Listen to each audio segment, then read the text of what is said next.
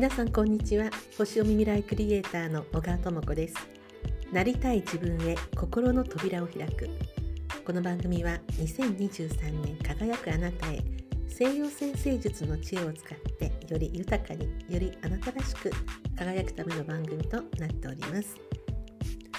さて YouTube がですね、えー、前回の、えー、前々回ですね。前々回の放送で登録者様1000人になりました。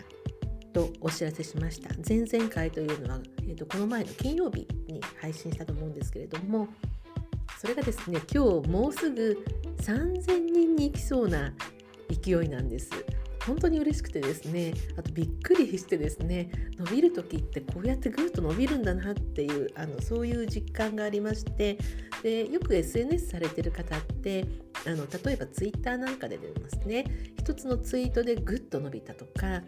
あると思うんですけれどもただそれもそれまでの積み重ねがあったからこそそれまでの積み重ねがあってそしてある地点に来るとぐっと伸びるっていうのはあの発信をされてる方いろいろ体感してらっしゃるっていうことをよくお聞きするんですがまさに今回ですね、この YouTube で、それを今体験してましてでこの番組は仲間5人とそして、先日新しい仲間が加わって6名でやってる番組なのでみんなではすごいねって伸びる時は一気に伸びるんだねということで喜び合ってるんですね。えー、ですがこれもこの半年半年前にオープンしたスタートした YouTube 番組なんですが半年間でもうあのずっとですね休むことなく毎日毎日同じ時間に、まあ、発信を YouTube をね発信してきましたので、えー、100数120本ぐらい今動画があるんですけれども休んだのはその年末の年末年始の1週間だけですね。それ以外は全部動画をアップいたしましたのでそういう地道な積み重ねでその時は本当に少しずつしかあの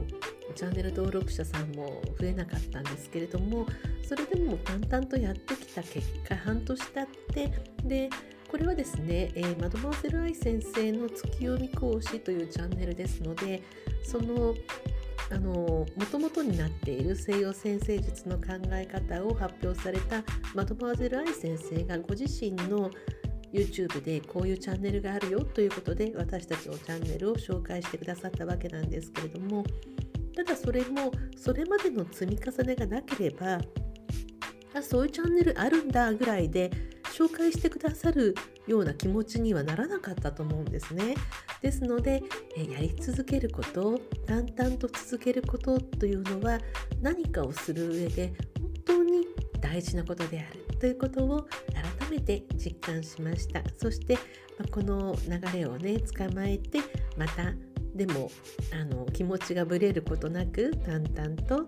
やっていこうかなとそんなことを思っております。はい今日はこんな話をさせていただきました。お相手は星読み未来クリエイターの小川智子でした。また次の放送でお会いいたしましょう。